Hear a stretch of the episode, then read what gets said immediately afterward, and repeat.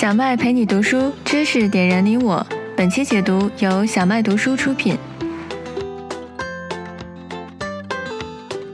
你好，欢迎回到小麦读书。今天咱们选的这本书啊，是一本关于钱的书啊，这相信很多书友都特别感兴趣哈，因为我们觉得这个人的一生如果能多赚一些钱，哪怕辛苦一些，过得很富有，嗯，但是呢，呃，应该也很幸福哈。但真的如此吗？哎，咱们就看看这本书怎么说的哈。那这本书的名字呢，叫做《The Psychology of Money》啊，暂时没有中文版啊，我把它翻译成《金钱心理学》。作者呢是 Morgan Housel 啊，这个 Housel 呢是呃在《华尔街日报》啊财经专栏的这个作家，写了呃这个几十年哈，非常非常啊有名的一位这个书的作者。那这这本书呢是二零二一年出版的，正好是疫情啊已经经历了这个将近两年的时间哈，所以现在读来呢。呃，我们对这本书的感受可能更加不一样。那虽然是一本财经的书，但是呢，今天心理学呢讲的不是教我们怎么去投资啊，啊，教我们怎么去这个计算回报率啊，啊，教我们怎么去用这些什么模型啊、理念，不是的，它不是一本工具书哈。这本书呢是一本教我们怎么去学会看待钱，学会跟钱建立这个一个健康的关系，是一个底层思维的一本好书啊。如果你对钱感兴趣的话，啊，这个除非你无欲无求啊，如果你对钱感兴趣的话，这本书我都强烈建议大家好好的听一听，好好的自己去读一读哈。那这本书的开头呢，讲讲了一个呃很有意思的故事，真人真事哈，是在美国呢有一个叫罗纳德的一个人啊，他在二零一四年啊享年九十二岁去世。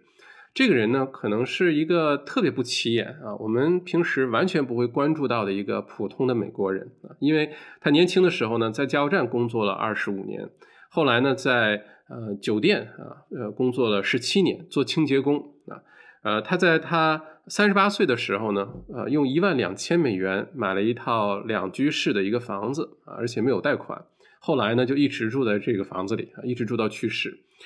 就是这么一个非常非常普通的一个美国人哈，他在去世的时候呢，他居然有八百万美元的这个遗产，八百万美元哈。那作者就说，二零一四年这个罗纳德去世那年呢，一共有两百八十多万美国人去世，但只有不到四千人啊，这个遗产是达到了八百万美元以上的。所以这个罗纳德可以说是一个地地道道的富翁哈，但是他身边的人都不知道，他的朋友啊，呃，没有人去留意过这个事情哈。并且罗纳德呢，把这八百万美元当中的两百万留给了自己的孩子的孩子，哈，呃，剩下的六百万，大多数呢，都捐给了当地的医院和图书馆。哎，这是第一个故事哈，就是说，有的时候我们看的非常普通的普通人，也许呢不是那么普通哈。然后形成鲜明对比的另外一个例子呢，这个作者就说，还有一个呢是叫理查德啊，前面是罗纳德，这个理查德呢，哎，就是完全。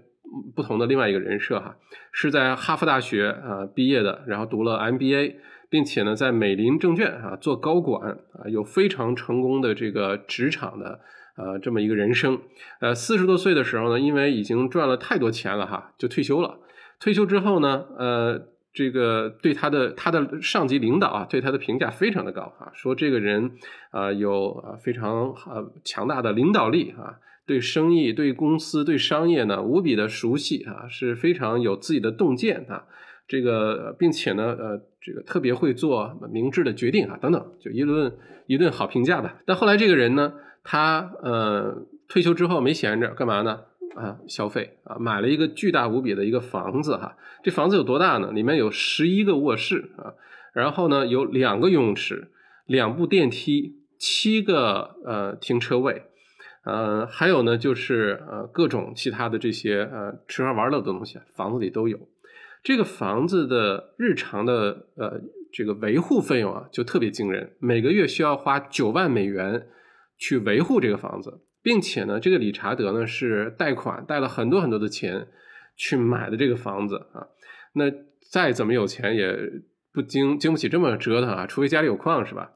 于是呢，到了两千零八年的呃 GFC 啊，这个金融危机来了之后呢，突然他的这个收入啊就没有了，没有收入之后呢，就被迫的破产，因为一个月九万块钱只是花的房子，还没说他那些车啊，什么其他的什么马呀这些东西，对吧？结果呢，这个房子呢就被强行收回啊，被法院呢强行的这个拍卖。结果拍卖的时候呢，低于预期值百分之七十五啊，就是比如说原来想拍卖一千万，举例子哈，结果只拍卖了两百五十万，这是一个另外一个鲜明的例子哈。就这个理查德很明显受过很好的教育。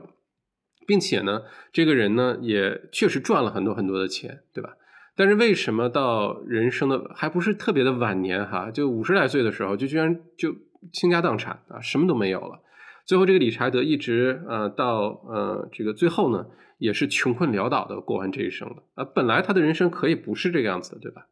那为什么会出现这种情况呢？哎，其实呢，呃，书中作者就讲出了第一个很重要的道理哈。就是说，每个人当然做任何事情都有背后他的原因，对吧？那有的时候我们看上去其他人的行为啊、想法呀、呃选择啊，总是很疯狂，我们是没有那么理解的。但其实每个人做的决定呢，都跟他呃成长的经历有很大很大的关系啊。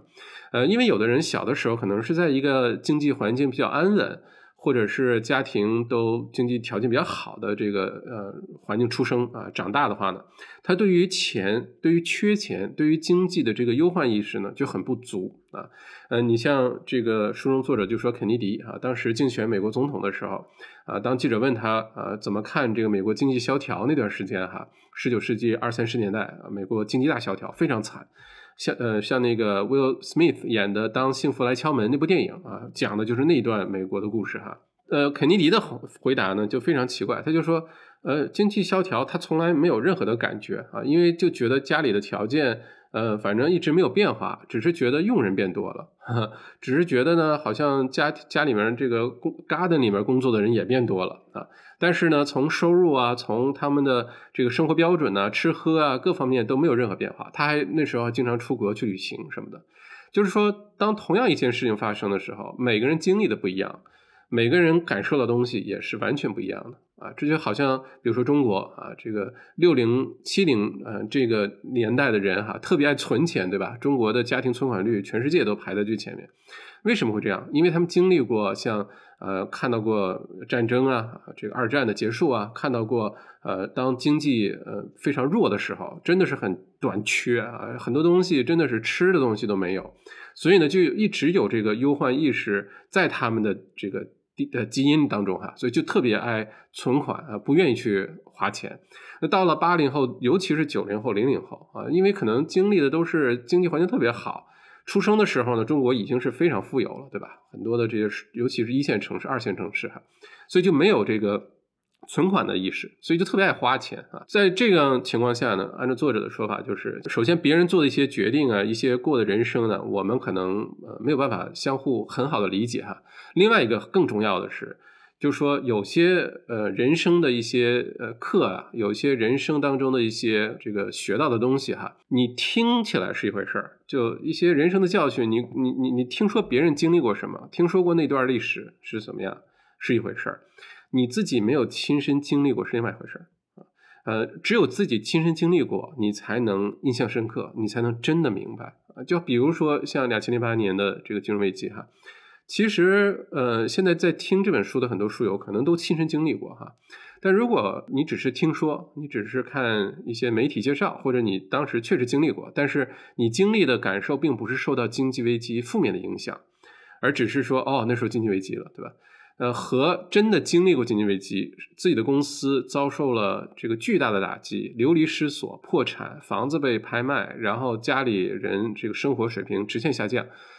你没有经历过的话呢，其实感受是完全完全不一样的啊。而且我们有的时候呢，嗯，不要过高的嗯去呃以为啊，我们对这个世界有多大的影响啊，因为我们个人的这个体验。我们个人的经历呢，其实对这个世界没有太大影响啊。你想象一下，全世界过去的这几百年，真的对人类的进程有影响的，可能两只手就能数得出来啊。什么莫扎特啊，什么牛顿啊，什么伊隆马斯克啊，啊，真的是一只手可能就能数得出来。反过来呢，这个世界对我们个人的影响却非常非常的大啊。所以呢，我们怎么说呢？一直嗯，保持一个开放的心态啊，去理解别人的处境、成长，去多吸收一些呃人生的经历。但是与此同时呢，也要理解的是，你吸收到的这些道理、这些教训。因为你没有亲身经历过，你可能感受的那个程度是不一样的啊。那然后作者接下来就说到运气啊，因为我们经常说很多人发财，很多人创业成功，很多人赚了很多钱，就是运气好啊。这个财运呃特别特别佳哈，或者是这个请财神请的时候呃动作是正确的哈。那作者就说呢，如果你创造财富靠运气，首先运气这东西确实是存在哈，确实是存在的，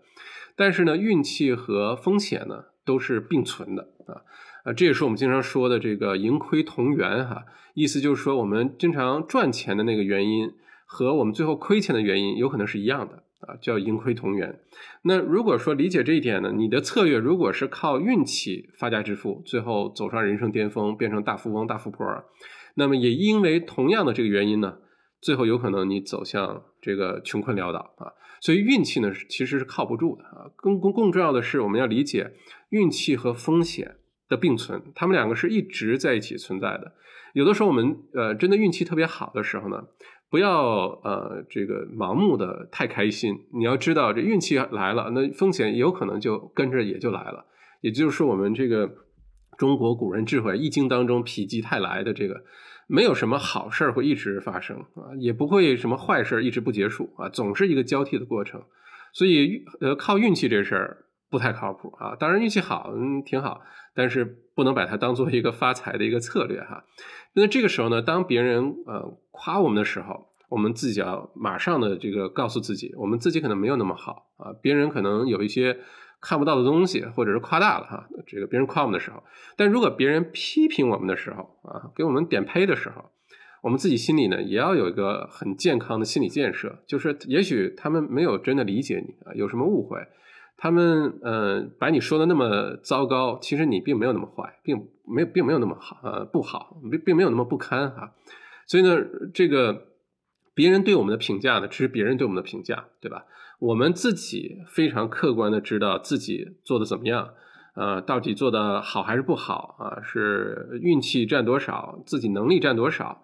呃，一直对这个风险呢有个很深刻的一个理解哈。否则的话呢，我们会误以为这个世界上真的取得成功的人呢，呃，都是那些运气特别好的人。其实并不是，因为我们接触到的这些媒体啊，这些信号是这样的。你看，如果你去看一些呃人物传记啊，看一些成功学的书啊。啊，再或者看，比如说像福布斯啊这些杂志的封面啊，用的角色、用的例子都是那些成功的人，对吧？而且呢，这些人呢都会说：“哎呀，我当时运气很好，碰到这么一个机遇，碰到一个贵人，碰到了一个啊千载难逢的一个呃经济环境等等。”我们要知道啊，一方面呢，很多成功的人都会比较谦虚，说是靠运气，但其实并不是如此。而且另外一方面呢，它是一个幸存者偏差啊。就是被选到像福布斯、福布斯这个杂志封面的，还是呃那些成功学当中用的例子。那我们特别喜欢有这种故事性的，就是这个人啊是一个这个就像金庸小说里他本来呢一无是处啊小人物，结果呢捡到一本呃这个武武功秘籍啊，或者是高人传教，一下子就呃咸鱼翻身，然后呢运气特别好，一下子人生就从此不一样了。就特别喜欢拿这些故事来讲例子，但是我们要。非常清楚的知道，这些呢故事呢只是很片面的代表了这个世界真相的一部分啊，呃，其实呢还有另外一部分人呢，如果靠运气的，呃，很失败的，就没有机会进入我们的视野。但是这样的人呢，反而可能会更多哈。所以呢，作者在这个章节就讲啊，这个运气和风险并存。另外呢，是我们不要过度的去关注某一个个人的成败啊。这些他们的一些呃经历啊，他们的成功的这个经历啊等等，不要过度的去关注某一个个体，而应该关注的是一个 pattern，就是一些规律。呃，在什么样的人啊，他的思维方式是什么样，他做了哪个行业，他经历了哪些过程，他遇到问题是怎么解决的，我们尽量去找这些规律啊。而作者说呢，往往这个世界啊最伟大的那些人，都是那些发现了规律的人。并且把这些规律应用在自己的工作和生活当中的人啊，这点我原来没有感觉啊，嗯，直到去参加那个智商门萨的那个智商考试，嗯，我发现呢，里面很多题都是给你一堆图片或者一堆数字，然后呢，让你找规律，啊，给你四个图，然后让你说出第五个图，按照这个规律应该是什么样。我当时还不太理解，我就觉得这跟智商有毛关系啊，对吧？找规律这事儿，这个训练训练，对吧？但是后来我发现，看到这个书作者写到这儿，我突然豁然开朗啊，原来是这样。就是说找规律这事儿啊，人类的进程都是在找规律。你说音乐在找规律，绘画在找规律，什么样的光线，什么样的构图，对吧？数学找规律，物理找规律啊，文学找规律，就人类整个的进程当中，其实都在找规律啊。你包括毕达哥拉斯啊，或者是这个我们刚才提到易经哈，其实都是在找世界万物运行的规律。找到这个规律之后，如果我们能把它变成自己的东西，能变成我们人生实践的一个部分的话，就。你一一下子就会往前迈好大一步啊！所以作者在这部分讲的这一点，我觉得非常的有道理啊！我们要不要去看某一个人成功的原因是什么？看看他代表的是哪些规律啊？尽量去找这些 patterns，这样我们也可以比较怎么说呢？比较容易放过自己哈。就是你自己的这个经历呢，呃，也许只代表你自己的经历啊。如果通过一些呃这个规律啊，一些趋势啊。能够去呃弥补一些我们个人呃身上的不足的话呢，哎，也是一件好事儿哈。那接下来作者就说呢，这个呃 enough is enough 啊，就要要知足啊，足够就足够了，就不要永远不满足的去追求啊，因为所谓的这个富有啊、财富啊，它有可能是一个巨大的陷阱啊，有可能是永远没有一个结束的啊。如果你不知道什么时候该满足，不停的去追逐更多的钱。更多的财富、更大的名声的话呢，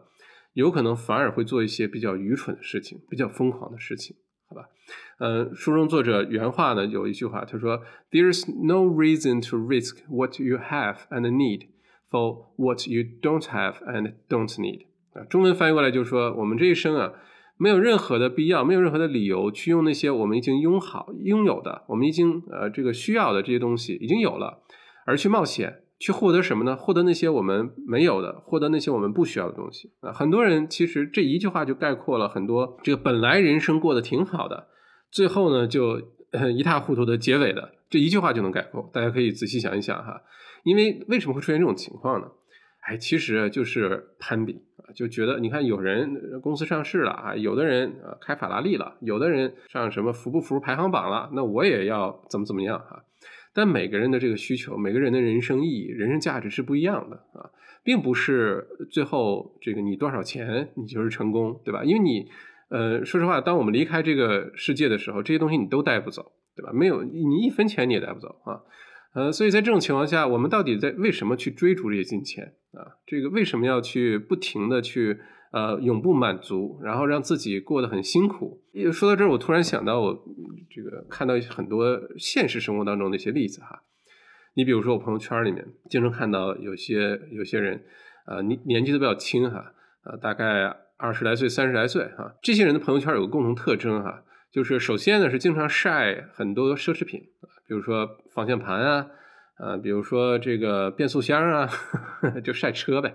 呃，有的时候呢晒表啊，不经意的晒块表啊，晒个包啊啊，明明他说你看这是我的早餐，但是你看这构图呢，早餐这个这盘菜，这个这盘鸡蛋面包完全没有在构图的中间。呃，他想展现的是背景里的那那那那些什么包啊那些东西哈，这是经常会发朋友圈的啊这内容。与此同时呢，又会发他工作多努力啊，人家放假的时候他不放假，他在加班啊，人家晚上休息他不休息，还在加班啊，就表现他工作很努力哈。别人都出去旅行了，别人都出去看世界了，他还在这个说，哎，我今天加班啊，我要工作等等。那么这就出现了一个很有意思的一个问题哈，就是说，其实呢，如果这些人我在想，如果你真的是特别热爱工作，那嗯不拦着你啊，人家休息你你工作。人家工作你工作，人家睡觉你工作，人家度假你工作，人家看世界的时候你工作，我不拦着哈。但如果你经常说我要过自己的人生，我要出去旅行，另外一方面呢，你又不停的把这些钱呢花在这些奢侈品上，而你的消费能力呢还没有达到说你花了这些钱买消费奢侈品，你还有很多余粮，爱干嘛干嘛，还没有到这种程度，那么这就是一个极其矛盾、极其可笑的一个现象。就一方面呢，你去花钱取悦其他人，对吧？让人觉得你很富有，你干嘛？否则干嘛要晒呢，对吧？那另外一方面呢，你通过花钱晒，就失去了停下工作啊，出去看世界的这个机会。那如果这样的话，如果这个人生一直这么过的话，我不知道这个幸福感会是多大哈。所以作者在这块章节有一个原话，就是说，在他们很年轻的时候，很小的时候，他们就懂得了一个道理。或者是做做了一件事情，就是说他们那个 go post，就是他们那个，就是我们在树立目标，或者说我们现在叫立旗，对吧？呃，立一个 flag，就是说我们会立一个旗，就是说那就是我们的目标，咱们就冲往那个目标冲啊。这个东西英文叫什么呢？叫 go post 哈。那我们这个目标如果不停的移动的话，就你人生，比如说刚开始当学生的时候特别穷啊，吃碗麻辣烫都觉得很奢侈，后来找到工作了，开始有收入了，就开始买车啊，买东西哈。然后再呃收入进一步增加的时候，哎，你又开始更进一步的消费哈。如果你不停的把你的这个目标往前移，你就永远没有啊达到目标那一天。然后你的消费啊，你的各方面就一直在提高。我们先不说有没有必要哈，但是整个这个过程也许就是很多人一辈子忙忙碌碌的一个原因啊。作者就说他们很小的时候就懂得了，让这个 g o post 不要再往前挪了啊。这个你目标定了好了，我要过一个什么样的人生？到了这个人生就 OK 了，赚再多的钱可以做别的事儿，不一定是用来消费啊，用来买奢侈品啊什么的啊。然后呢，作者在下一个章节呢就讲到这个复利效应哈，呃，复利效应我们在之前呢也讲过这个一本书啊，就叫复利效应，对吧？叫做 The Compound Effect 啊。呃，讲到复利效应呢，我们之前也讲过，它一方面呢应用在呃理财啊、投资当中啊，就一定会提到巴菲特。另外一个呢，复利效应呢，也可以利用在我们生活当中，尤其是一些时间上的一些积累哈。就比如说，你一直坚持做一件事情，你坚持的足够久呢，很多人也许呃之前没有给你什么响应，或者给你点个赞啊，或者给你发个信息说，哎，小伙子，呃，或者是这个小姑娘，你真棒哈，一直坚持，可能没有这么做。但如果你坚持足够久，很多人会觉得，哎，你这个人是一个非常有毅力的人啊，非常自律的人。很很能坚持的人，那有一些好事儿的时候、好机会的时候，就有可能会想到你啊，因为你靠谱嘛。那这个从你的角度来说，就是找到贵人了。但其实不是，是因为复利效应，你在一直在坚持做一件事情啊。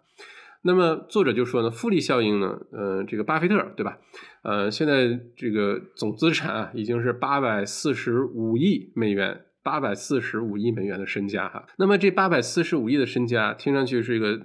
非常巨大的一个财富，也确实是啊，这个世界最富的人之一巴菲特。但是八十四点五 billion 八百四十五亿当中有八百一十五亿，绝大多数是在巴菲特六十五岁的生日之后赚到的啊，绝大多数是在六十五岁以后赚到的，好吧？然后作者就说呢，如果巴菲特在六十岁或者六十五岁的时候，像绝大多数美国人一样就退休了，啊，就抱孙子了，然后呢去呃周游世界了，啊，然后去过晚年生活，天天去打高尔夫球了。如果是这样的话呢，巴菲特只是一个非常普通的美国的挺富有的一个老头儿啊，他是绝对不会变成一个耳熟能详、家喻户晓。呃，这么一个人物的，绝对不会的哈，并且呢，大家对巴菲特还有一个误区，就是说，如果说我们现在自己哈开始投资，比如说你三十岁，你用两万五千美元开始投资，一直到你六十岁、六十五岁啊退休，你都一直坚持，而且呢，每年的这个回报率呢，比如说百分之八、百分之十，就正常这个股市指数的回报率的话，那大概我们如果三十岁开始两万五千美元投资，到退休能有多少钱呢？大概是一千一百万美元。呃，听上去也不少哈，但是一千一百万和八百四十五亿，呃，这差的不止几个数量级哈。那为什么会出现这种情况呢？就是说，绝大多数人啊，按照作者的说法，其实没有真正理解复利效应。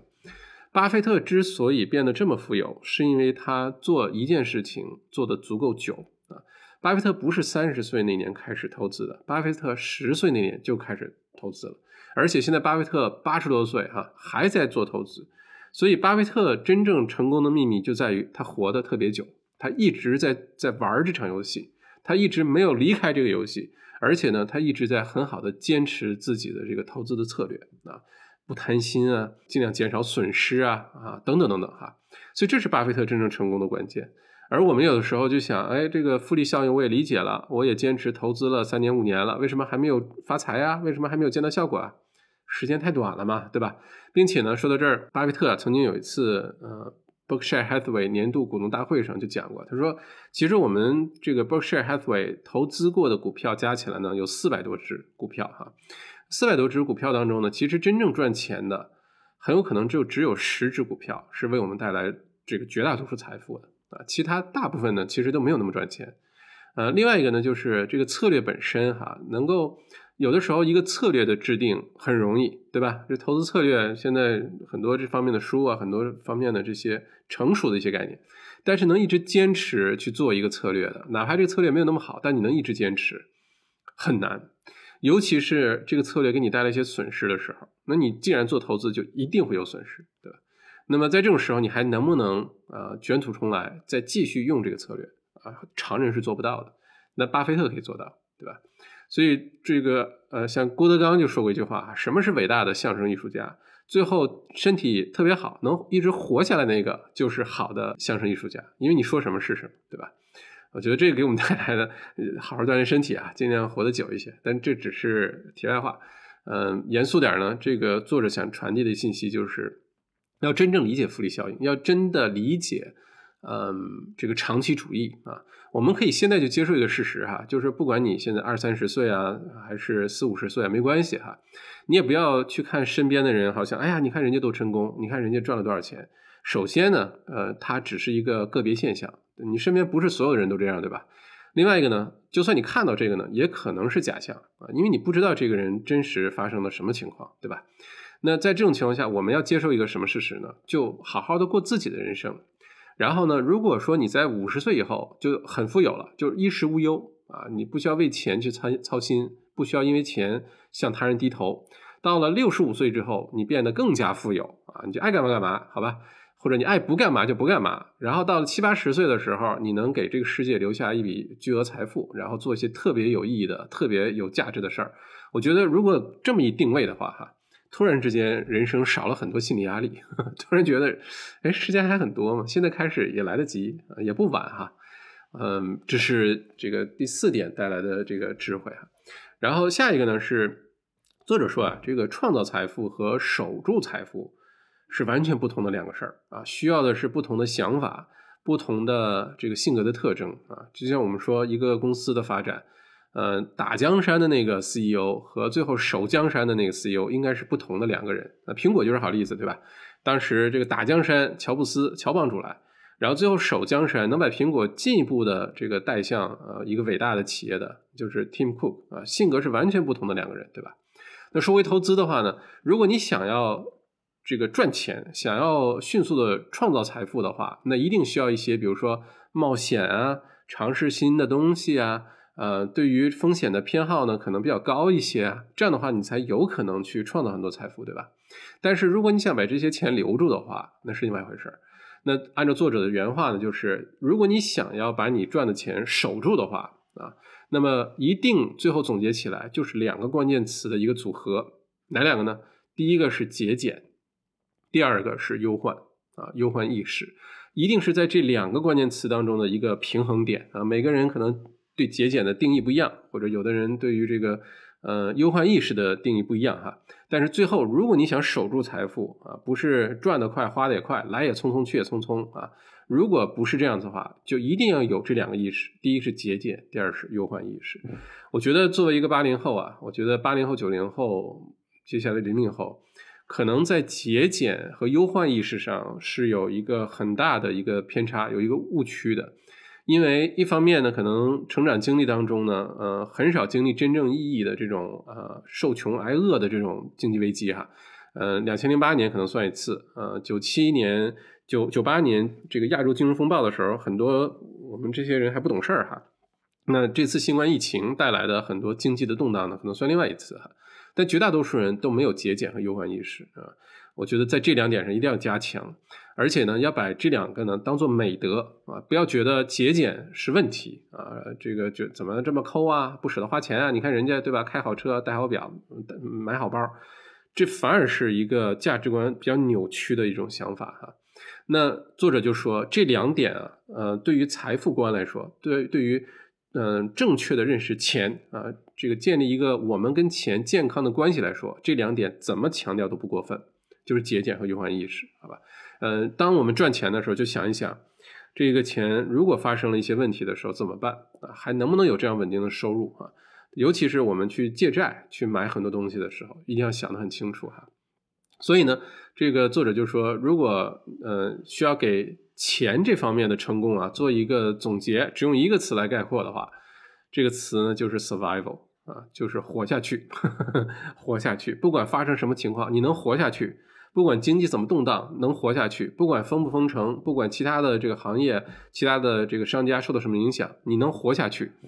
这个就是最高级的一个智慧啊！这是关于钱的，嗯，一个一个词就能概括的一个智慧哈。你像国内的这个这个很多优秀企业家，像王石啊等等，都提过同样的观点啊。这里面蕴藏的智慧是非常非常丰富的哈。那如果是想要呃培养自己的节俭和忧患意识，嗯，并且呢知道怎么在不同的这个环境下活下去，因为我们未来还有几十年啊甚至更久的这个时间要过。那很难会呃预测到说呃会发生什么样的天灾啊，会发生什么样的地缘这个冲突啊，啊人类会走向何方啊，我们不知道。所以如果这样的话呢，这个计划就很重要，planning 很重要。但是作者也说呢，比 planning 比计做计划更重要的是为那些很有可能不会发生的事儿做计划。呃，而且是这个人类历史上真的影响人类历史的，或者最后真的压倒呃这个呃什么什么。这个骆驼的最后一根稻草啊，什么，真的是最后呃冲击最大的一件事儿，往往就是意料之外的那件事儿。就当时做计划的时候，没有做这个为这个做计划那件事儿。嗯，如果说我们能事先想到，当这种极端情况、极小概率情况出现，你该怎么办？如果你还有答案的话啊，那么就真的是万无一失了，就是 bulletproof 啊，非常非常安全了哈。啊，并且呢，我们要保持一个灵活性，就是这个计划永远赶不上变化啊。嗯，一直让自己有一定的灵活性很重要。这个就回到刚才说巴菲特的例子啊，巴菲特就在做 Berkshire Hathaway 的时候，过去这几十年啊，从来没有任何一次因为经济环境变化、金融危机等等被迫出售他们的投资的股票，从来没有过。而且巴菲特呢就说，我们 Berkshire Hathaway 的一个投资的理念，一个底层的想法就是留有相当一部分的现金，这个是很难做到的，对吧？因为你作为一个投资公司。你这个现金存在呃银行账户里，可能特别低，百分之一、百分之二的利率。如果你拿出去投资，即使是很稳健的，风险很低的，有可能能拿个七八九左右的这个年回报率哈。那在这种情况下，你能忍住不把这个钱投资，你能不把这个钱用掉，而是留在那儿当做一个现金的储备，这说起来容易，做起来难啊。但是你一旦能做到这些的，那就是一个成功的人啊。那再往下呢，就作者说呃。不要总是担心失败啊，总是想要去找那件正确的事情去做啊。呃，人生特别美好的一点呢，就是你可以有一半的时候都是错的，就像翻硬币的情况哈，一半的概率呢可能都不是你要的那一面，但是你依然可以过一个挺好的人生啊，这是人生特别好的一件事儿哈。呃，你像这个好莱坞的著名演员 Brad Pitt，就一次获奖他就发言发言哈，他说我从事演员这个行业呢已经三十多年了啊。这三十多年呢，我发现了一个非常简单的一件事儿，就是呢，你永远不知道哪一部电影啊能大卖，我演的哪一部电影我能呃这个评分很高啊，甚至获奖啊。这个有专门有个纪录片啊，采访就是好莱坞的这些导演、制片、演员啊，就是这么一个结论。你花再多的钱、再大的努力、再大牌的演员，最后这导这个电影可能也是拍的不好啊。反过来呢，有些电影呢，你没有预期它很好，它可能很好哈。这就说明一个什么道理呢？就是说，有的时候失败是我们人生必须经历的一个部分。呃，尤其在投资、在理财方面，如果你想投资、想理财，你想创造财富，你必须先接纳你会不停遇到一些失败啊，遇遇到一些问题，这是常态。呃，投资呢，呃，这个一个很重要的一个想法就是，不是一直要赢，一直要赚钱，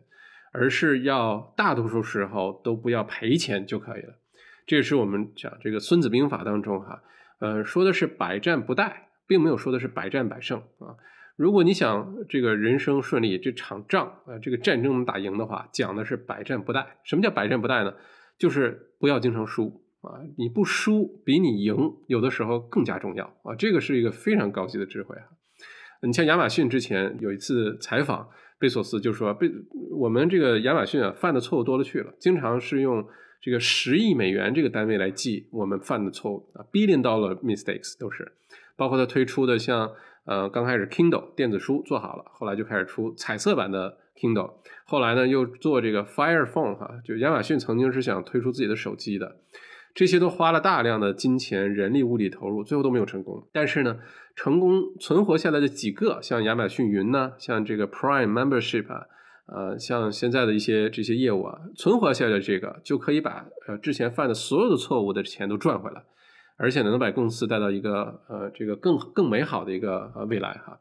而且说到这儿的时候呢，作者提了一个例子，我觉得对我启发很大，分享给你，就是 Netflix 奈飞啊，奈飞呢，呃最早呢是做 DVD 啊这个碟片出租哈，后来呢转型变成这种流媒体，就现在大家看到的。打开电视，打开电脑，打开手机，你就能看电影、看电视剧啊。那在转型之后呢，有段时间奈飞找到了自己的一个舒适区，就他发现呢，有一类题材的这种呃影视作品呢非常受欢迎，就大家一旦去这个订阅了奈奈飞的这个每个月的那个订阅服务之后呢，就不会去取消它的订阅啊。嗯，但是当时奈飞呢也没有再继续明显的这个增长了，所以当时奈飞的 CEO 呢就跟员工跟他们团队人说，我们现在呢做的这个事情啊太保守了，现在的这个呃取关率啊或者是取消订阅率啊太低了啊，对于很多公司来说可能觉得这是好事儿对吧？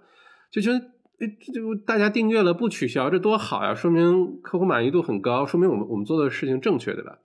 但是当时奈飞的 CEO 说。我们一定要想办法提高这个取消订阅的这个率，哎，这有点不太合理，对吧？但是确实这样，为什么？就是说，奈飞的 CEO 说，我们应该多去尝试一些新的题材，我们没有设计过的题材，这样的话呢，才有可能挖掘一些新的市场，这样的话，奈飞才有可能获得新一轮的增长啊，而不是留在舒适圈里面。其实我们有的时候人生自己也是哈，有的时候呢在摸索。嗯，总是这个思考啊，甚至是犹豫不决，总是在想那件正确的事情是什么，那个正确的方向是什么，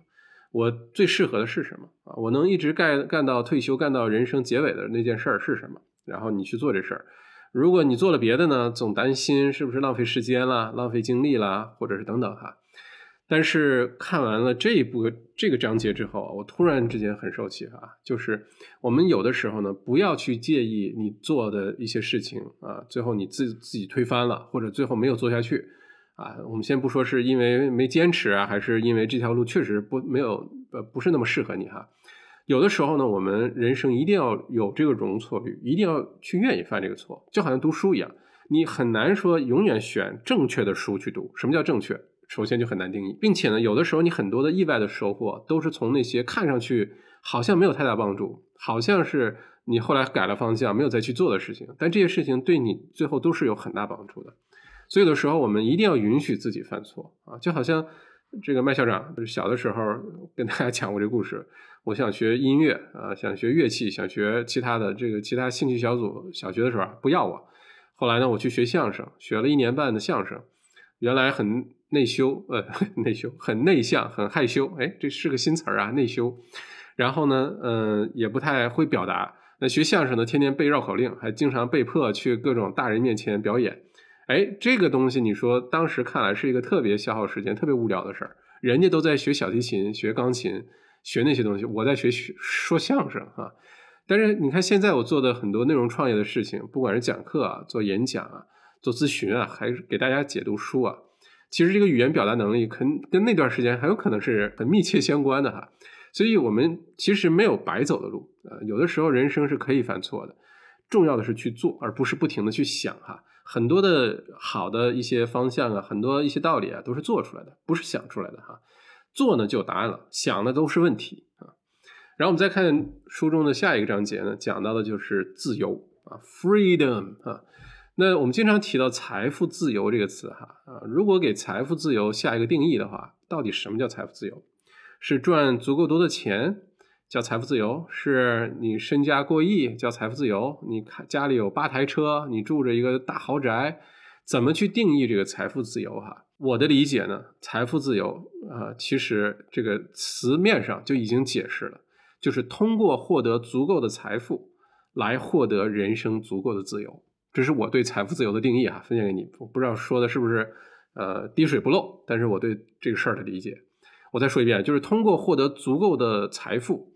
然后换取人生足够的自由，就是财富自由，好吧？因为对于人来说，哈，我们的幸福感、满足感啊，很大程度上来自于什么呢？来自于对自己生活的掌控这种感觉。当我们的生活比较失控的时候啊，不管你有多少钱，甭甭甭管你是什么位置，你有什么社会地位，当你人生比较失控的时候，是容易焦虑，没有那么幸福的。但相反呢，如果说你呃平时生活一直是很有掌控感，按照你的想法去过，或者是很多你不想做的事你也不用去做的话，你不用勉强自己去做任何这种事的话，那种幸福感和满足感是很高的。所以呢，按照书中作者的原话呢，就是说钱、金钱啊或者财富。能给我们带来最大的 dividend 这个红利分红，就是可以帮助我们更好的控制自己的时间，分配自己的时间，这就是钱给我们最大的红利。大家可以认认真真想想这句话哈，因为如果说你有足够的财富呢，可以做什么呢？就是你可以选择什么时间啊，去哪儿啊，你生活一段时间去做一件有意有意思的事儿，你和谁在一起做这些事情，对吧？呃，什么时候你不想做这件事情啊？你不用为钱而担忧，呃，为钱而向他人低头的时候，这个其实是一个非常非常棒的一个能力啊！我管它叫超能力，超是钞票的超哈。这个超能力其实每个人都应该想办法获得，这个时候人就特别的幸福和美满哈。嗯，这是关于财富自由。再下一个呢，是这个章节呢，作者讲到了关于这个 show off 哈炫耀的这个事情啊。我们呃这一代人嗯很常见。那这个章节呢，作者讲了一个很有意思的故事，就是这个叫做车里的人这个悖论哈。就是说有的时候呢，我们呃会通过买一辆特别贵的车来彰显自己很有钱啊，自己的社会地位等等。这个不光是咱们华人，可能世界上很多国家文化都这样哈。你看我开了一辆什么呃兰博基尼，我开了一辆宾利出去，哎，大家对我的这个眼光就不一样了哈，马上自信心就提升了，也不知道为什么哈，就觉得自己可能都觉得自己的智商都已经提高了哈，真的是这样子的。那作者呢就一语呃揭露了这个背后的整个逻辑哈，呃，这个悖论是什么呢？说很多人我们觉得自己开了一辆特别贵的车开出去。然后呢，其他人看我们的时候呢，就会觉得哇，这个人真有钱，真成功啊！他怎么这么多财富啊？我要是像他一样该多好，我好羡慕他啊！这是开车那个人想到的，对吧？因为不然的话，他也不会花那么多钱去炫耀。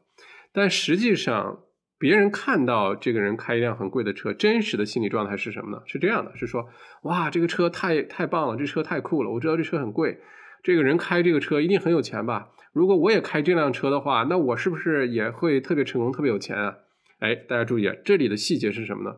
很多人看别人开了一辆豪车，并不是真的尊重那个人，而是想的是，如果自己也做这件事情的话，自己也有辆这辆车的话，那自己会不会也是体现的很成功，让其他人更尊重？好吧，这个是真实的心理过程。那如果理解了这一点呢，其实就回到了我们大家都很清楚的一个道理，就是。这个地球上的人哈，绝大多数人没有那么在乎别人，没有那么在乎你拥有什么，没有人那么在乎你是谁，没有人那么在乎你有多少钱啊，你开什么车，大家在乎的是自己大家在乎的是如果自己也这么做会怎么样，如果自己有这么多钱会怎么样，这是真正的，并且呢，如果你是去通过这种方式去 impress others 啊，你去取悦于其他人啊，令其他人对你刮目相看啊。往往你真的想去取悦的，往往你真的想呃，这个让他对你刮目相看的那群人，反而不会因为你开一辆这样的车啊，或者是戴一个多贵的表啊，对你刮目相看。往往不是，因为那群人呢，有可能已经走过了这个人生阶段，或者进入了另外一个更高的境界，对物质的看法可能会反而觉得你这么做很幼稚、很无聊。哎，这个是一个我觉得特别重要的一个点，因为在咱们现在平时生活当中非常常见、非常普遍，对吧？呃，而作者认为呢，你如果真的想获得别人的尊重的话，那是什么呢？不是这些用钱买的东西啊，而是你的谦虚、你的善良、你的同情心，这些会给你带来真正意义的尊重，而不是一辆好车、一块好表啊，一个很贵的限量版的包啊，绝对不是这个样子哈。那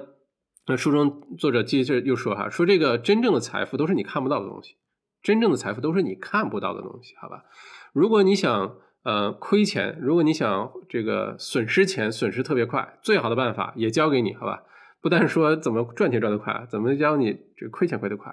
一个亏钱最好的方法就是通过花钱来让别人知道自己很有钱，这样的话你的钱流失的是最快的啊。而真正的富有、真正有钱的东西呢，是看不到的。就像我们书中刚开始那位罗纳德当清洁工的罗纳德，平时看不到的。我觉得在澳洲，尤其是这个西人啊，有些真的是你看他，你完全不会感觉到他是一个多么富的人。穿着非常朴素，没有什么 logo，开一辆很普通的二手车，就是所谓二手车就不是崭新的车哈，呃，然后呢，嗯，平时吃喝啊、用啊什么的，没觉得他怎么样。也许这个人就是一个大富翁、大富婆。作者呢就说哈，这个呃，如果你看到一个人开了一辆十万、二十万呃美元的这个豪车哈，也许这个人真的很有钱，就也许这个人他身家过亿，他开一辆这个十万、二十万的车啊。呃，也许这个人没有那么多钱啊，我也朋友圈也见过一些住着非常小的公寓哈，然后呢，平时生活反正不知道哈，但是开一辆特别贵的车，然后他这车呢就是他最贵的资资产了啊，这个车就是他名下最最值钱的资产，而且这个车呢还是贷款买的啊，每个月呢收入绝大部分都去呃还这个车贷了，我我身边就有这样的人，我就看过这样的人哈。如果是这样的话呢，其实就特别的没有意义啊。再有一个呢，就是即使是这个人很有钱，从呃我们对待钱的态度来说，如果你就需要这台车，喜欢这台车没有关系哈。但如果你花了十万二十万买了一辆车，你与此同时就少了十万二十万的这个投资的财富啊，这个此消彼长哈。关于这个花钱这事儿啊，我现在就是有一个自己的心路历程啊，分享给大家，就是我自己也经历过这种嗯特别。嗯，特别虚荣，特别浮夸啊，特别爱炫耀那个过程，经历过二三十岁的时候经历过。那个时候是什么呢？啊，买好车啊，而且呢，恨不得让所有人知道我开好车，没事拍个照发个朋友圈，假装不经意拍个车的局部啊发朋友圈，而且呢，去跟其他人见面啊，喝咖啡啊，参加什么活动啊，这把车呢一定要停在离这个入口最近的地方啊，一定要让其他人知道我开了一辆好车，然后买好表，买特别。多这个特别贵的表哈啊，就各种戴啊，呃，现在回头想想呢，会觉得自己呃特别的幼稚，特别的可笑。而且呢，如果是就是一个我现在的这这种想法的人，看到一个当年的我的那个样子的人，也会觉得这个人特别的幼稚啊，这人就对吧？想帮我的人可能都不会愿意帮我，想给我机会的人可能都不会愿意给我这个机会，因为觉得你这个人对吧？嗯，那到到了现在呢，我会觉得哈，对于钱的这个概念呢，越有越深刻的理解，而且很多呃内心的强大呢，就不来源于这个外界的东西了。像原来花十几万买路虎啊，天天开怎么怎么样，然后呢，遇到财政上一些压力比较大的时候啊，遇到一些阻碍的时候啊，等等，然后压力又巨大，就觉得特别不值。现在我开一辆像在墨尔本的家，我就开一辆三万多块钱的一个高尔夫的那个 wagon 啊，那种长的啊，又实用。啊，平时保养呢，原来一年保养花一两千澳币，现在花两三百块钱，哈哈，然后也不坏啊，这个保险也特别便宜，而且开起来也特别好开，你停哪儿你也不担心啊，这个风吹日晒都不怕啊，叮叮当当咚咚当当哈，就总觉得说为什么原来会那样做啊？甚至现在呢，就说有的时候录制节目啊，或者录制课程啊，参加一些比较重要的活动啊，我会呃不停的提醒自己，就不要带什么。比较贵重的东西在身上，手表啊，不要，就带 Apple Watch，就带 Garmin 的运动手表，就带卡西欧的 G-Shock，就就就得了。因为我的自信不来自于这些外在的东西。但当然，如果反过来哈，你就是特别喜欢某一个东西，比如说我其实还是特别喜欢机械手表的，因为我代表，我觉得它代表人类的一个智慧的一个呃一个非一个非常难企及的一个高度啊，就很喜欢这东西。但是你喜欢归喜欢，你可以买，如果你能力范围内。你能承受得起，你去买没有问题。但是你是为了给别人看而去买，还是因为你自己就是喜欢而去买？但你可以不给任何人去看这东西，我觉得是根本上是完全不同的两回事儿啊。这件事情我觉得值得大家好好去想一想哈。那好，最后有第十个章节呢，嗯，作者也提到了存钱的重要性哈。存钱呢，在我们之前小麦读书解读的好几本书当中，像什么林家的百万富翁啊。还有等等啊，都讲到过存钱的这个概念。那之前跟书友聊天的时候也说过，就是有的人反馈啊，说这个创造财富、投资，这个讲存钱意义不大，对吧？应该是投资赚钱啊，钱不是靠存出来的，是靠赚出来的。事实是什么呢？按照这个书的作者就说，我们对待钱、对待财富啊，这个唯一一个啊，你能完全掌控的事情，完全能够由你自己来做主的事情，就是存钱啊。其他的东西呢，很有可能都没有那么 由你来做决定哈。不管看上去多么的稳定，多么的牢牢靠哈。而且存钱啊，我们在之前讲述当中也讲过，这个动作本身并不是说你能存多少钱。这个动作本身给你带来对待钱的心理变化是非常巨大的。就你开始存钱的时候呢，你就开始没有那么大手大脚乱花钱了。你会觉得我多存一分钱，我就可以多用来投资。我看这投资每天增长，我满足感更大，我更开心，而不是买了一大堆东西放在家里，连标签都不拆。然后呢，到时候卖也不是，送也不是，扔也不是，那种尴尬。然后钱都换成东西了，对吧？嗯，所以在这种情况下呢，还是再次提醒大家这个存钱的重要性。咱们华人的上就是六零后、七零后这两代人哈，就特别爱存钱。我们八零后、九零后、零零后呢，其实这个一定要开始养成存钱的好习惯。你存了钱之后呢，你可以做投资啊，或者是书中作者原话是：你不需要有个明确的目标去存钱，你可以就是为了存钱而存钱啊。然后这钱存起来，将来一定有它用。有有用的这个时候啊，一定有它这个呃特别发挥它的这个这个力量的时候，好吧？而且呢，其实财富呢，总结起来，并不是说你赚了多少钱。像我们这个书中开头讲的故事啊，那个理查德，对吧？呃，美林证券那个高管啊，哈佛大学毕业，MBA 等等，不是财富本身，不是你赚了多少钱，财富的呃最关键的部分呢，是你最后剩下了多少钱啊？你可以。赚的不多，比如说年薪你十万澳币，好吧，但是呢，你你生活的很很很简单，你生活的很朴素，你只花五万，剩下五万你都用来投资，对吧？这是一种生活方法。你有可能呃，经过了几年之后呢，你可能再也不需要为钱的事情担忧了，因为你没有那么大的欲望啊，那么多的这个呃贷款啊，那么多的债务，对吧？而另外一个人呢，也许年薪一百万，但是他每年要花到花掉九十九万啊，就各种高消费，对吧？各种吃喝玩乐，各种奢侈品。那这两个人，一个年薪十万，一个年薪一百万，好像是赚一百万的人赚的多，对吧？其实不是，其实是赚十万块钱那个啊，因为赚一百万的这个，一旦有风吹草动啊，你像疫情期间特别明显，很多高收入人群反而受的打击最大。为什么呢？一旦有风吹草动，他的收入受影响了，他没有办法继续维系他这种。高标准、高消费的生活方式了，反而这个问题就会出现啊。所以财富的本身是最后你能剩下来多少钱啊？赚的少没关系，我们慢慢来。但是你能把这个自己的生活的标准制定好，不去跟其他人攀比啊，获得自己内心的那个满足感，不是让大家受穷，不是让大家挨饿，不是的。在尤其在澳洲生活很难做到这一点。其实你有个基本收入，只要你不懒。衣食无忧是很容易做到的啊！赚多少钱，能这个积累多少财富，那靠的就是我们平时储蓄、投资，然后呢，这个呃，建立一个非常成熟的对待钱的一个态度和一个对待钱的这个呃这个关系啊。所以呢，呃，我们有的时候啊，财富和钱呃，正确的看法是什么呢？就是要换那些我们需要的啊，给我们带来人生满足感的东西。而不要在别人的眼光里，按照别人的这个方式，然后攀比，然后去买一大堆我们不需要的东西。最后呢，好像很忙碌，好像这一生过得很充实，但是你是停不下来的，因为你没有财富啊。所以说，作者也说，rich 和 wealthy 啊，一个是有钱，一个是富有，这是不太一样的两个概念，我们要把它分清楚啊。那这就是这本书我们摘选出来的十个章节啊，很有意义的。对我们很大启发的一些事情哈，道理都很简单，但是呢，呃，我觉得这本书呃值得每一位书友呢认认真真去自己读一读，因为书中很多一些话啊，一些故事，一些点呢，呃，可能呃击穿的人不一样啊，可能对有的人特别有启发，对有的人可能就没有那么大启发，是值得自己去深读精读的一本好书。暂时这本书没有中文版啊，但是我相信很快就会出的，因为这本书呃大畅销书。呃，也特别的受欢迎，呃，这个作者呢也是极具智慧，尤其是对待钱的这个角度啊，极具智慧的一个人。我也很期待他在写一些新的书出来。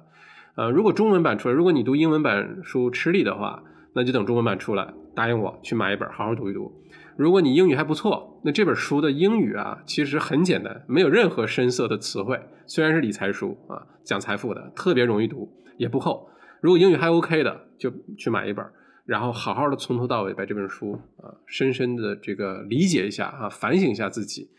啊，我觉得一定会给你带来很多的启发的。嗯，好，这就是我们这本《The Psychology of Money》